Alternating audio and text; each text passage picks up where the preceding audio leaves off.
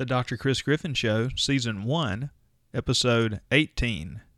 The most extraordinary thing about trying to piece together the missing links in the evolutionary story is that when you do find a missing link and put it in the story, you suddenly need all these other missing links to connect the new discovery. The gaps in questions actually increase. It's extraordinary. Now, who said that? Welcome to the Dr. Chris Griffin Show, your resource for leveraging systems and technology to ease your workload, increase productivity, and provide you with the time off you deserve to live the life of your dreams. It's time to practice productivity and the passionate pursuit of a better life with your host, Dr. Chris Griffin. The doctor is in.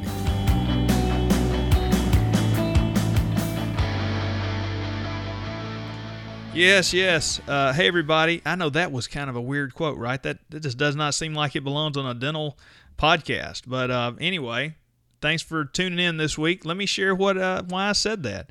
That was a quote by none other than the famous Sir David Attenborough from England.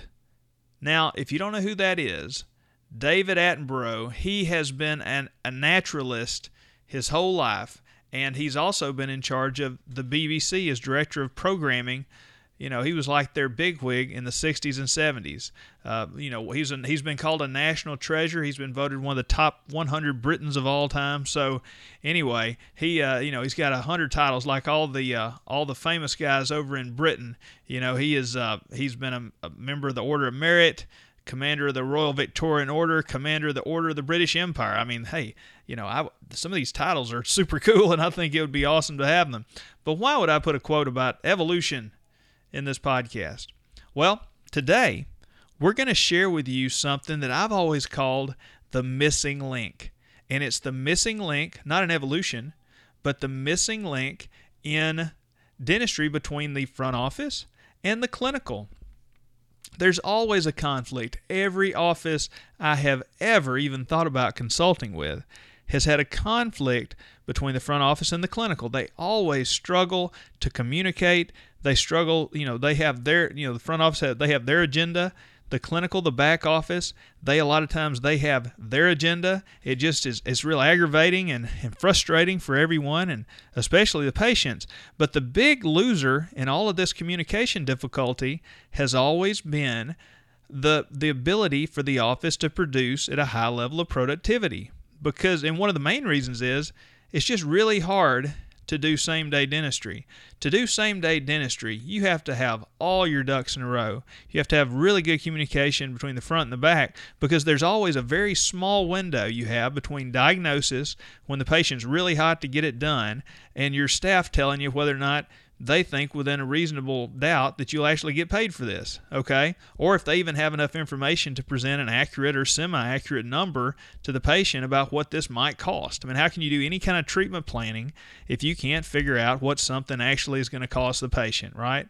It just stops you in your tracks. A lot of offices just give up on it and say, "Oh, we'll figure it out and we'll get back to you, or we'll schedule you for two weeks, and by the time you come back, we'll have it figured out and we'll let you know what you're going to owe." I mean, all these things run around the patient's mind, and once the patient leaves the practice, what I call the butterfly effect kicks in. We had a whole episode about this where so many things bombard the patient that's going to possibly keep them from coming back in. Where I live, a lot of times it's because the spouse was going to use that money to use, to buy a new bass boat, you know, or a trolling motor. And that's just there's just always something. And so if you can avoid the butterfly effect by doing same-day dentistry, it's inevitable. Your office productivity is going to go up. Everyone's uh, going to be happier but it's hard to do. It was very hard even for us to do until we found our missing link. And that is not only the missing link for communication, it also is the hybrid system between digital practice and physical practice. It's an amazing concept. And I hope you can stay with me uh, because here in a minute we're going to describe this tool. And that's what it is, is a tool uh, to the best of our abilities on audio. Uh, if you see me in a live lecture or on a video doing it, it might be a little more clear, but I'm going to do my dead level best to describe it the best I can. And as always, if you have questions, hey, email me. I'll do my best to help you understand what we're doing, okay? So, after a few words from our friend John Lee Dumas, we're going to shoot you back uh, to our lecture from Oklahoma City when we discussed the missing link. Okay, everybody, enjoy. This is John Lee Dumas of EO Fire. And if you're ready to ignite your productivity, explode your growth, and burn down the barriers to your dream life, the Dr. Chris Griffin Show is where you need to be. Let's talk about the orange card then. Well, does anybody have any questions on the uh, color coding and all that stuff? That's a great question. Okay, so for exams, actually, uh, there's two levels to that AV cart. And so the frac finder and the endo spray and the cotton pliers, we keep them in the little uh, wrapped autoclave bags on the second level. And if we don't need them, they just go right back into. This. Absolutely. Very good question. Yes. But there are a number of Well, yeah, but I mean, when you're using cassettes, it's really no big deal. I mean, it, I'm way more interested in not wasting time than wasting money for the instruments, which is minimal in my opinion. So, you know, it's not like I buy super expensive stuff. So, yes, you know, if you open it, if I don't use it, so what? Close it, throw it back in the autoclave. Okay. Now, this is the little jewel that I had to make my stopover in Arkansas for. This and also, this sort of came, I was using it before the, this, this is this is my orange card that I used for treatment planning before the fire. And this is the orange card that I used after the fire. So let me tell you the difference. So the office burns down.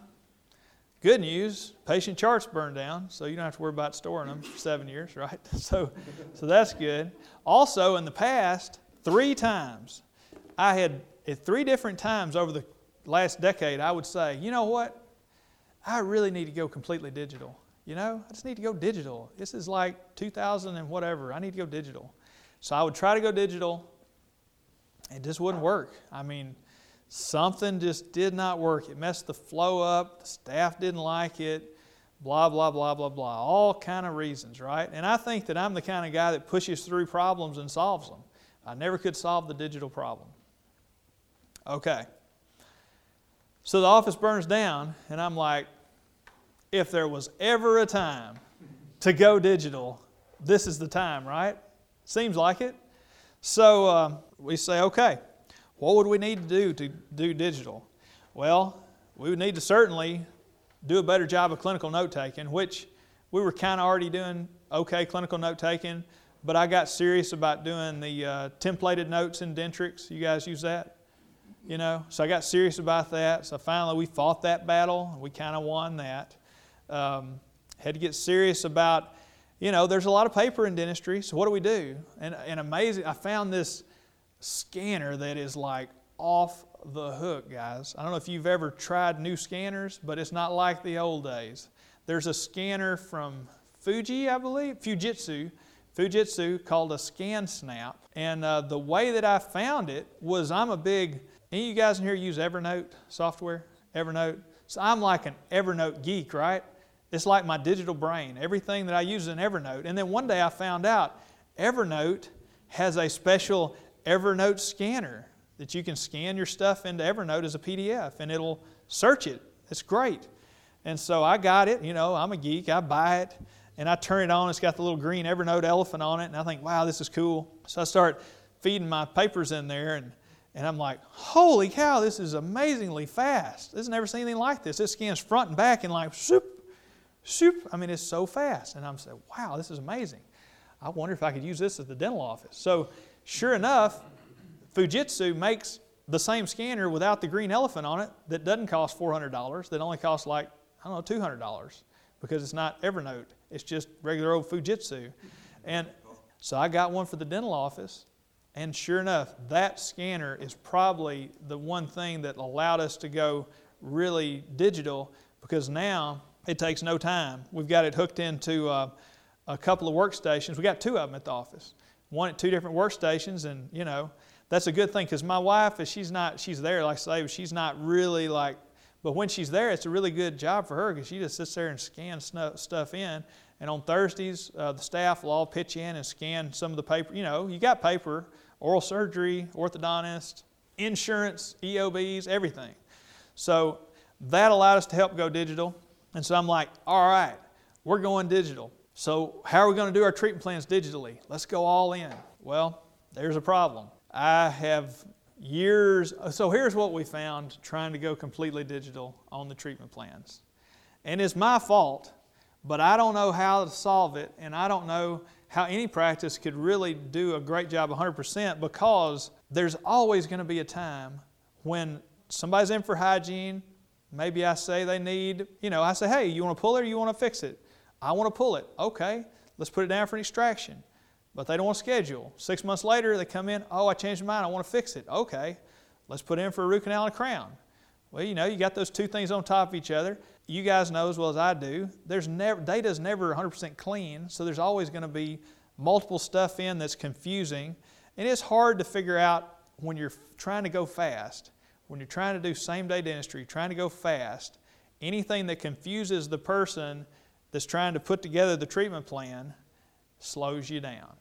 And so we tried and tried and tried, but we could not go as fast, digital only, with treatment plans as we could using our old orange card system. But I said, Dad gummit, this, you know, this is really aggravating, but okay, I give. We'll just have this will be the only piece of paper in the office for the uh, patients, right? Now, I told you everything bad in dentistry had happened to me. About that time, that I say, okay, the orange card is the only thing we'll have, and we'll just use it for treatment planning, and we'll work towards maybe going digital on that, but we'll just say that's good enough. And it really is good because this one card doesn't take up like, you know, I used to have file cabinets everywhere, and now we just have one file cabinet, and you know, you can fit thousands of these cards in there, and it's no problem. I don't trust my staff to double check that, and maybe I don't even trust myself to look at the computer, right? I like to hold a medical history in my hands because I'm just, I got to do it so I can review things very clearly. So, in keeping with my efficiency ideas and wanting to still just have one piece of paper for the whole patient for the whole office, we go ahead and we put the medical history on one side of this orange card and we put the treatment plan organizer on the other side. And as you know, as this fills up, I know this is old school, but we just take the old treatment organizers like we used to use, and we put it over the top of the other one and we staple it. And so as time goes by, sometimes you might have one of these for a patient that's got two or three of these stapled on it. And if it gets too thick, just take the staple out, take these, scan them in on the Fujitsu scanner into your Dentrix document system uh, center, and uh, put a new one on. You know, clean it up if you have to. That's the way that we solved it. Now, let's go through this, and I'll show you why I really I know it's, you know, it sounds crazy and it sounds way too old school, but I don't think there's a faster way to get information from diagnosis to financials back to the patient than this right here. So here you go. So the top of the card just has this stuff right here. And the way that I use this is I will walk into an operatory, and this is actually, we have a little. Uh, paper holder flat against the wall in each operatory. And this is always out facing me. So whatever we're doing, I always, this sort of my triple check last thing, I just look up, glance, and I use it to cheat on patients' names, right? Because my eyesight used to be where I could see a computer screen across the room. Now I can't. So I just walk in and I see this and I'm like, hey, Mr. Brian, what's going on? You know, and uh, I don't know if I'm fooling anybody, but you know, it doesn't hurt to call people by their actual name um, without going, hey, Mr. Brian, you know? I can just walk in and glance and just keep talking. How's Susie doing? You know, I just do all that good old stuff that people talk about. So, you know, that's how I use the top part. Now, the bottom part, there's, there's room for four different spaces. And like I, I said earlier, I'll do a full mouth treatment plan, but I usually don't diagnose past the first couple of appointments. And so, what I really want on here, I'm happy for Dentrix to house the complete treatment plan, but on here, I really just want the first few appointments charted on this thing. Because it's very unusual in my practice for people to say, hey, I want the whole enchilada. They usually just want the tooth they came in for, and I might be able to talk them into another tooth too. And so we're going to fill out for each appointment. Each one of these lines going this way is for each appointment. And uh, the little descriptors that we have, that, you know, this is also how we keep things going fast units of time. So if I diagnose a root canal, crown, and a core on a molar, it's always going to be seven units of time, which is 70 minutes. It really takes me 60, and I always give myself a 10 minute cushion on every appointment. Okay, so units of time. There's uh, production, that's just a yes or no field. So the staff will just mark wire in. That way they know if they're supposed to be charging for something that day or not. The things you don't charge for, you know, crown seats, uh, adjustments, stuff like that. Order, I always order these, and the reason it's important to have that on here is because the first time you see somebody, yeah, it's first thing, second thing, third thing. As time goes on, they might do this, then they break this tooth, so then things kind of get out of order. So you got to keep things, this allows you to keep things reordered so that you always know what you really need to be doing next. So, so let's just say I'm getting through with an appointment. I always turn around, look at this card, and then I'm talking to the patient about the next thing they need. And I quickly know without having to fumble through Dentrix and find out on the big massive treatment plan. I always know just at a glance and I don't know if it makes them feel like I'm so on top of their case that I'm always remembering what goes next or what, but it's just a very seamless way to make things go smoothly as I'm doing, you know, talking to them about treatment. And room number, that's on here for the financial staff. So my assistants will actually, I'll tell them, so let me give you an example. So I, I do a big treatment plan. I go tooth 1 to 32, and then I'll say, okay, number 14 was hurting. First thing we're going to do is, we in my, my office, we say everything. So I say, we're going to do everything on tooth 14, seven units a time. And my staff knows that that means to write on here number 14 root canal, number 14 core buildup, number 14 all porcelain crown. Okay? And seven years' time, they put that in there. And then they'll carry this actually up to, so there's an example of that. There's an example of what they write in the descriptor area they will carry this up to the front desk. The front desk fills out the right side of this card for each appointment, not for the whole treatment plan, just that appointment. So they will actually figure out the money on the thing. So they'll go back here and they look at this, and hopefully the insurance has been verified. So they fill out every one of these fields the estimate, estimated insurance part, deductible, uh, whether or not the patient has a credit or a debit any discounts you're offering them, final estimated patient's part. Then, let's say the patient owed 1200 bucks and they can't pay 1200 bucks today, but you know, insurance is going to pay you 1500 so you're glad to do it today. And you, you know, as long as you can get some of the patient's parts, you're willing to extend some financial arrangements. So maybe they say, okay, 1200 in three payments, 400 today, 400 next month, 400 in two months.